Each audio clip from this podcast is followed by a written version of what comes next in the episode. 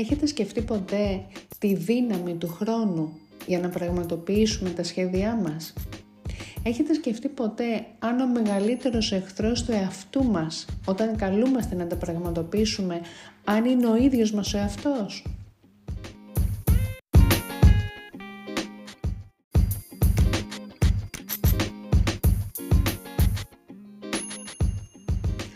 Πολλές φορές σαν ε, skin coach όταν έρχεται ένα περιστατικό ζητώντας τη βοήθειά μου για ένα θέμα που τον απασχολεί είτε είναι αυτό ένα αισθητικό πρόβλημα που αντιμετωπίζει για το πρόσωπό του είτε είναι ένα αισθητικό θέμα που αντιμετωπίζει για το σώμα του η ερώτηση πάντα που κάνω ε, σε αυτά τα περιστατικά είναι τι θέλεις να βελτιώσεις, τι θέλεις να αλλάξεις από την εικόνα σου; Η απάντηση που παίρνω κατά ένα ποσοστό 80% είναι θα ήθελα να αλλάξω αυτό, θα ήθελα να βελτιώσω αυτό, θα ήθελα να δω τον εαυτό μου έτσι.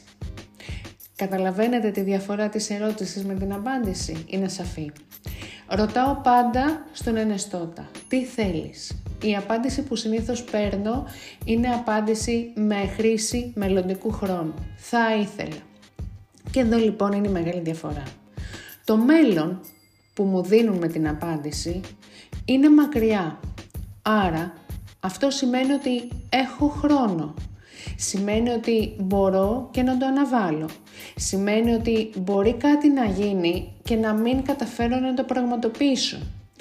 Άρα το συμπέρασμα που φτάνουμε είναι γιατί να προσπαθήσω ευθύς εξ αρχής.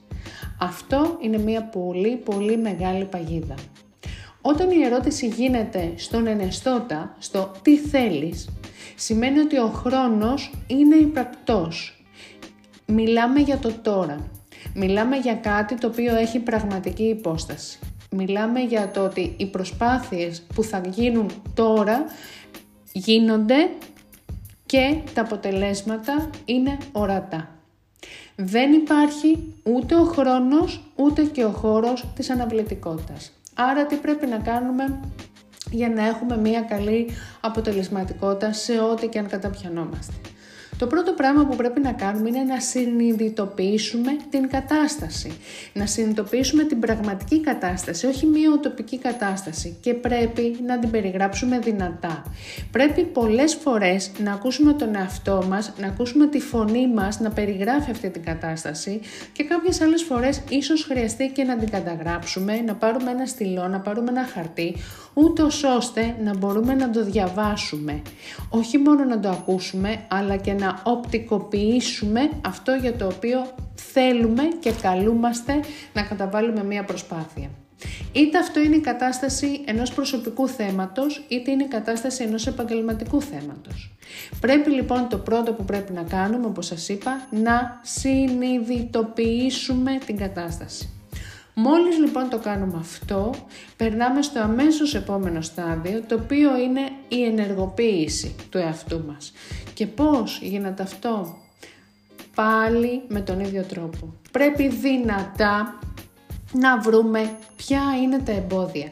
Τι είναι αυτό που μας εμποδίζει, τι είναι αυτό ε, που είναι μπροστά μας και δεν μας αφήνει να βελτιώσουμε είτε την εικόνα μας, είτε την επαγγελματική μας σταδιοδρομία, είτε το οτιδήποτε θέλουμε, εν πάση περιπτώσει, να αλλάξουμε.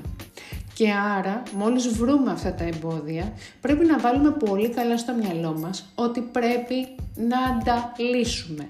Τα εμπόδια είναι για να λύνονται. Τα εμπόδια δεν είναι για να αποτελούν άλοθη και να κάνουμε μία στροφή 180 μοίρων και να φεύγουμε. Άρα, εν κατακλείδη, χρησιμοποιούμε τον ενεστώτα.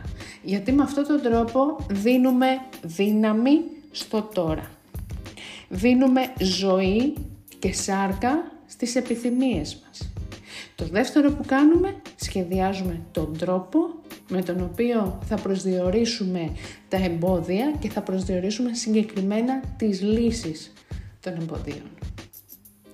Σας εύχομαι η δύναμη του τώρα να δώσει δύναμη στο θέλω σας και να πραγματοποιηθεί.